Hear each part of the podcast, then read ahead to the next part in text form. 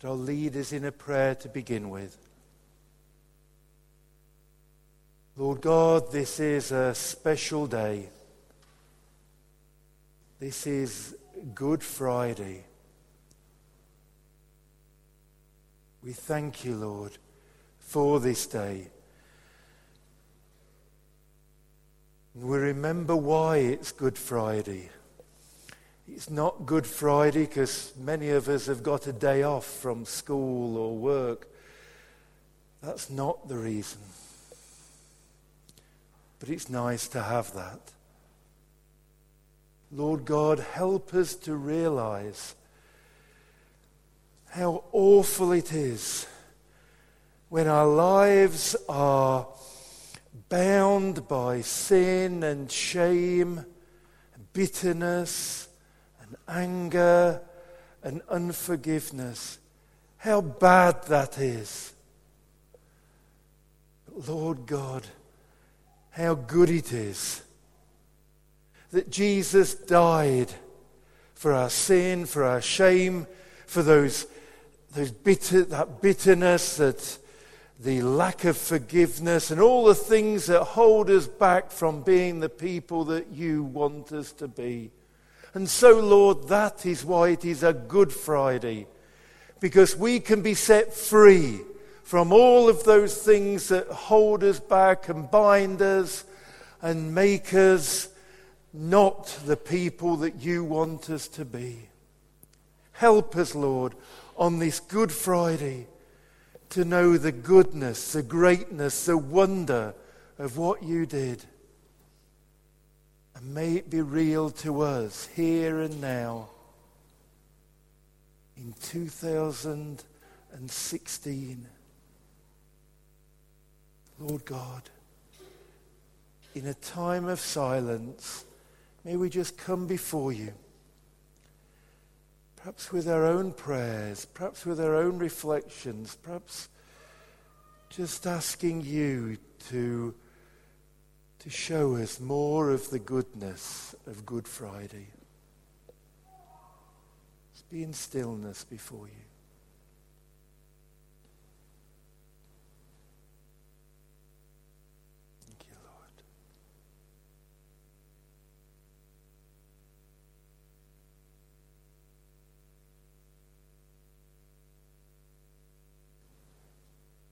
And if anybody wants to speak out a prayer out loud, just let them raise their voices now.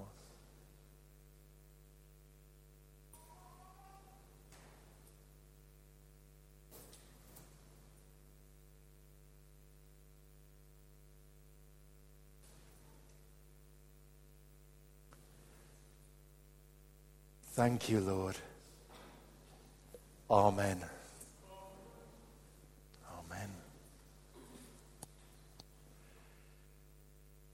Going to have our first reading now. Rachel's going to read to us from Mark 15.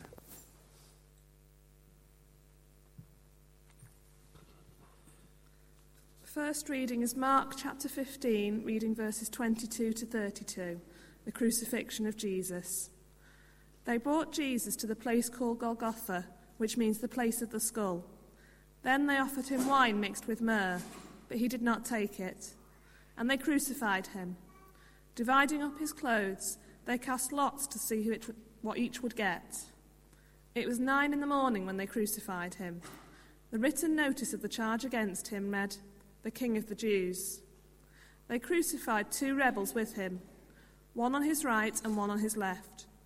Those who passed by hurled insults at him, shaking their heads and saying, So, you who are going to destroy the temple and build it in three days, Come down from the cross and save yourself. In the same way, the chief priests and the teachers of the law mocked him among themselves. He saved others, they said, but he can't save himself. Let this Messiah, this King of Israel, come down now from the cross, that we may see and believe. Those crucified with him also heaped insults on him.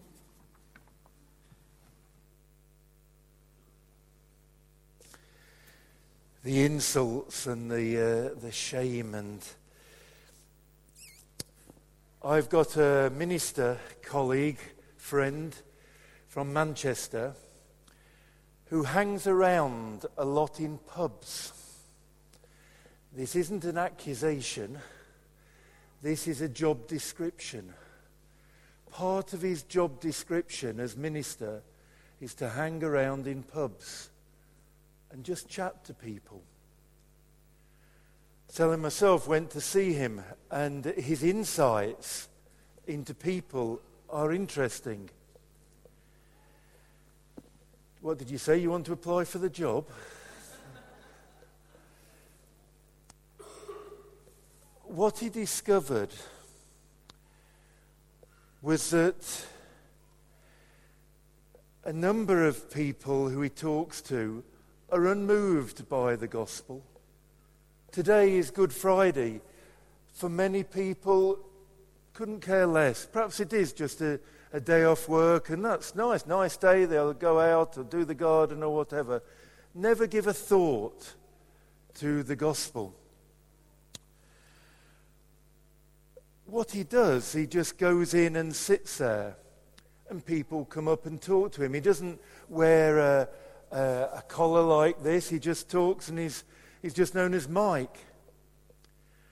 And so he gets to know what people really think. And then, but if, he, if people ask him, well, what do you do? He tells them. He doesn't lie.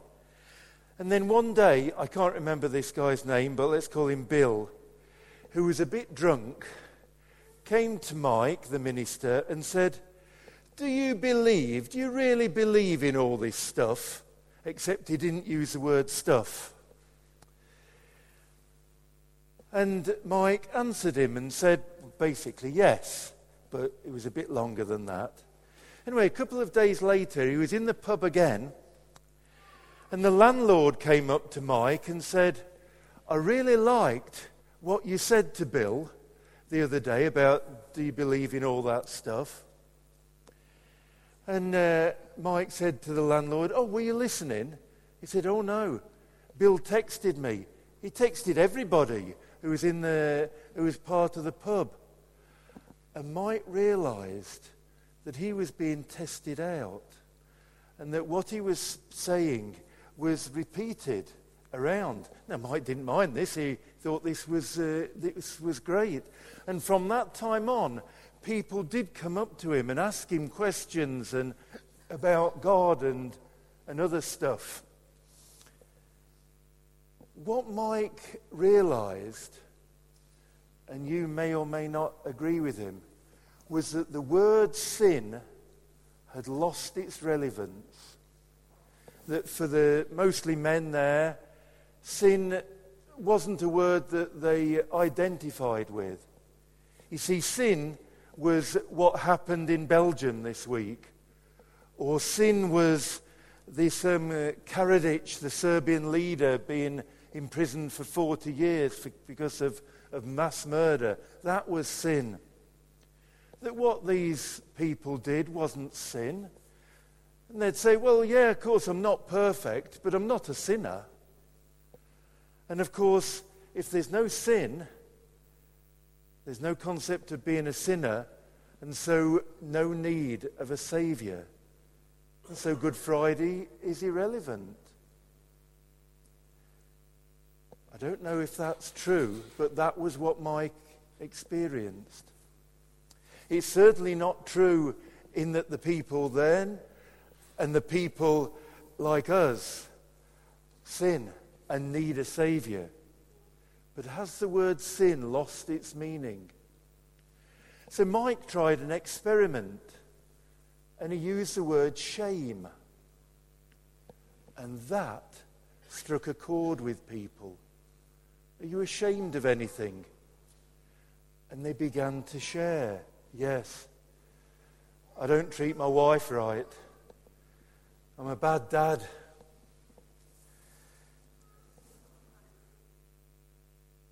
Oh, sorry. Sorry, I didn't realize James was here. Yes. Another examples of shame. Yeah, I've let my mate down. I'm ashamed of that. And perhaps many of us would call that sin. but they would call it shame. And I know I'm, uh, I'm connected to an organization called Mahabba, which means uh, love. And um, it's about sharing faith with, with Muslims. And for a Muslim, the concept of shame is very powerful and very important. And so it is a way of, of conveying that Jesus died for our sins, Jesus died for our shame. And perhaps I'm not too worried whether we use the word sin or shame, but it's a concept of, of falling away from God's intention. And so when we started the service with the clip from the old rugged cross and the emblem, the cross is the emblem of suffering and shame. And then the opening call to worship. He endured the cross, scorning its shame. That shame was there at the cross. The reading that Rachel read out. They brought him to the place of the cross. They divided up his clothes and they cast lots to see who would get what the shame of nakedness. Jesus was naked on the cross. His dignity had gone. He endured that shame for our shame. Probably his only possession in life was the clothes that he wore, and they were, they were cast lots for them and divided up. The shame of that some people feel of poverty. And then the two rebels or robbers who were crucified with him. The shame of being identified with those lawbreakers. And then it says, those who passed by hurled insults at him, shaking their heads and saying, So you who are going to destroy the temple and build it up in three days, come down from the cross and save yourself. The shame of the insults that people gave. His, the shame of being alone that his disciples had just gone away from him. The shame of perhaps thinking, What have I been doing the last three years? What have I taught them? Obviously, not taught them well. Nobody was there with him. The shame of being alone. The chief priests and teachers, it says, mocked him. He saved others, but he can't save himself. The shame that he endured. Whether we identify with the word sin or shame, You've all been given one of these. The idea is that this represents our sin, our shame, the things that we have done wrong. Even Alice. That's a fantastic illustration. It's not about murder. It's not about all of those terrible things. It's about when our lives have not lived up to what God wants us to. So the shame of perhaps how we've treated people, the shame of perhaps our attitudes, our attitudes to others perhaps our shame of when we see the collection for war trade, oh, I've not put my money, don't I care? Well, what I want us to do is during the next three songs is contemplate our sin, our shame. It's interesting that um, the Abbas family have got them around your neck. That's I think that's no, I think that's brilliant. I think that's really appropriate. This is what is identifying with us. Maybe if you want to, you could all follow that. This is what's identifying with us that we, we are living lives of sin and shame. And that's bad, isn't it? That's not good. But this is Good Friday.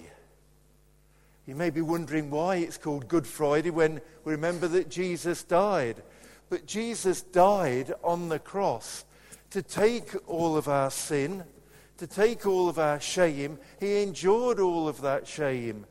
So that what I'm going to ask you to do is sometime during the singing of these next three songs is just to place it. Just like that. Not to tie it on, but just to place it and give thanks that your sin and shame no longer identifies with you, you but you are free.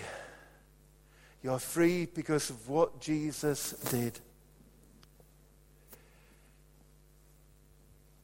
The songs, next three songs, all have the word shame in them. First one, you took all my shame away, there defeated my sin. The next one, such love weeps for the shame I know. And then you took my sin and shame. And the band, not because they're the worst of people, but just because they need to uh, play, are, are just laying their sin, laying their shame. You can do that whenever you like. It doesn't have to be in the first song. Just contemplate your sin and shame, and as you place it on, just ask for the Lord's forgiveness. And as we sing, take that forgiveness in.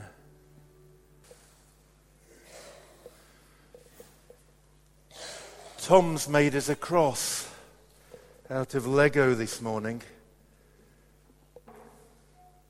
inspired by the cross of Jesus. And inside, there's another cross which Tom hadn't spotted, but then saw as you were examining it. How wonderful is that? That there's more to discover about the cross and that the children can lead us and we can discover more and more about the wonders of the cross. But let's hear the second reading now and what happened to Jesus on the cross.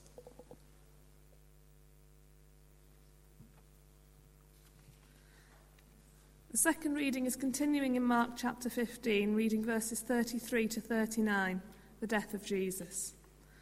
At noon, darkness came over the whole land until three in the afternoon. And at three in the afternoon, Jesus cried out in a loud voice, Eloi, Eloi, lema sabachthani, which means, My God, my God, why have you forsaken me? When some of those standing near heard this, they said, Listen, he's calling Elijah. Someone ran, filled a sponge with wine vinegar, put it on a staff, and offered it to Jesus to drink. Now leave him alone. Let's see if Elijah comes to take him down, he said. With a loud cry, Jesus breathed his last. The curtain of the temple was torn in two from top to bottom. And when the centurion who stood there in front of Jesus saw how he died, he said, Surely this man was the Son of God.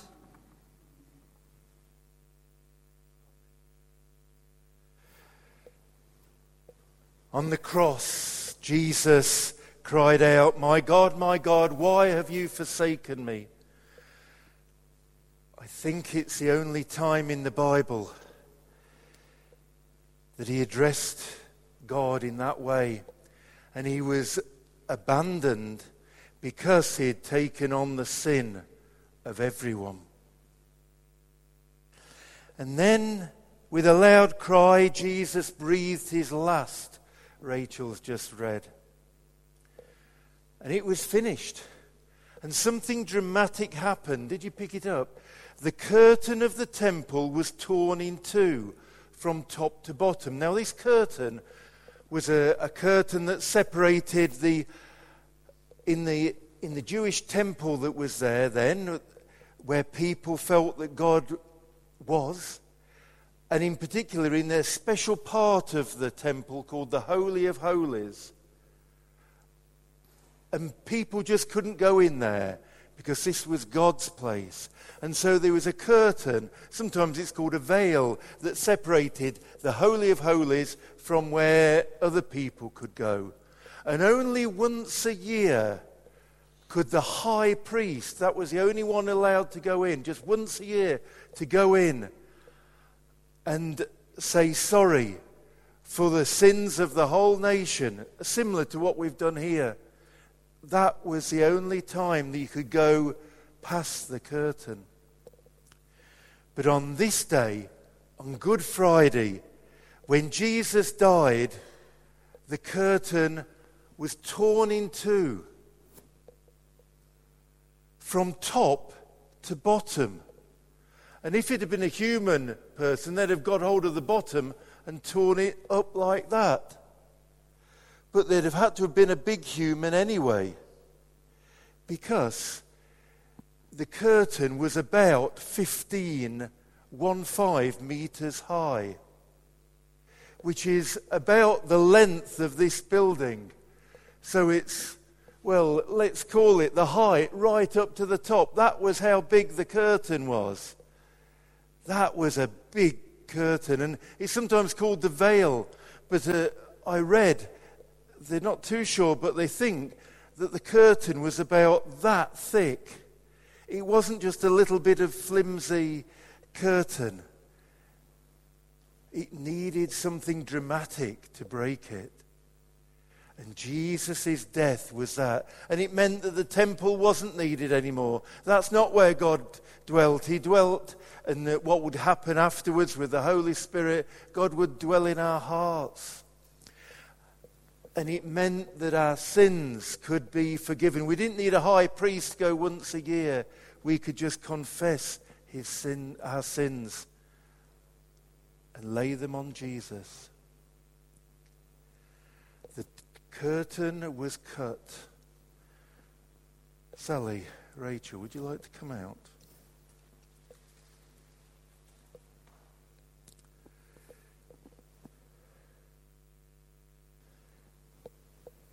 The curtain was cut. The sins were no more.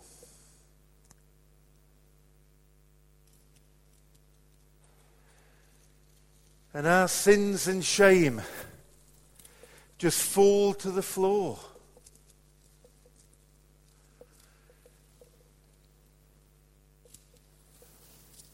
They've been forgiven.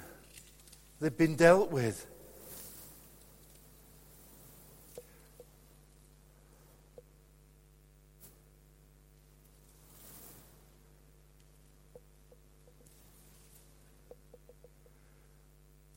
all the sins have gone.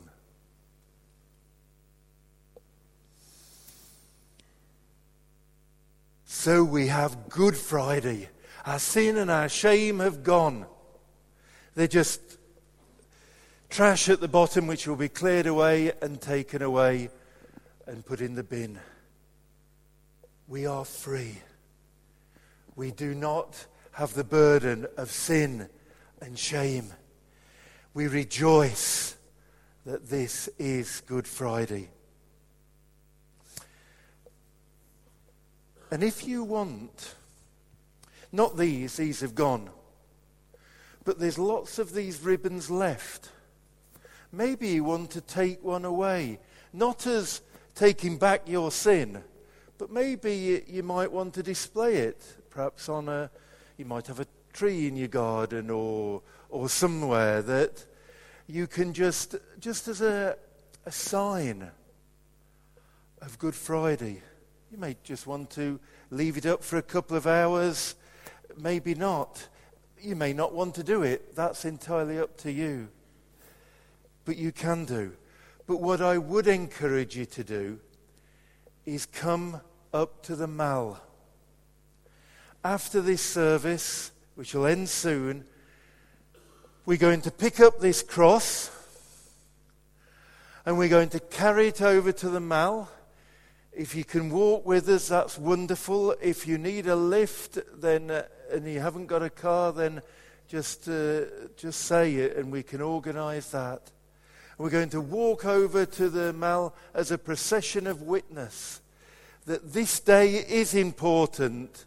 That those people that Mike met in the pub, maybe they're thinking about their shame. Maybe they're thinking about their sin. And today, they will perhaps think, because we're going to meet at the Asda end, and then we're going to walk down singing, This little light of mine, I'm going to let it shine to make a, an impact on people.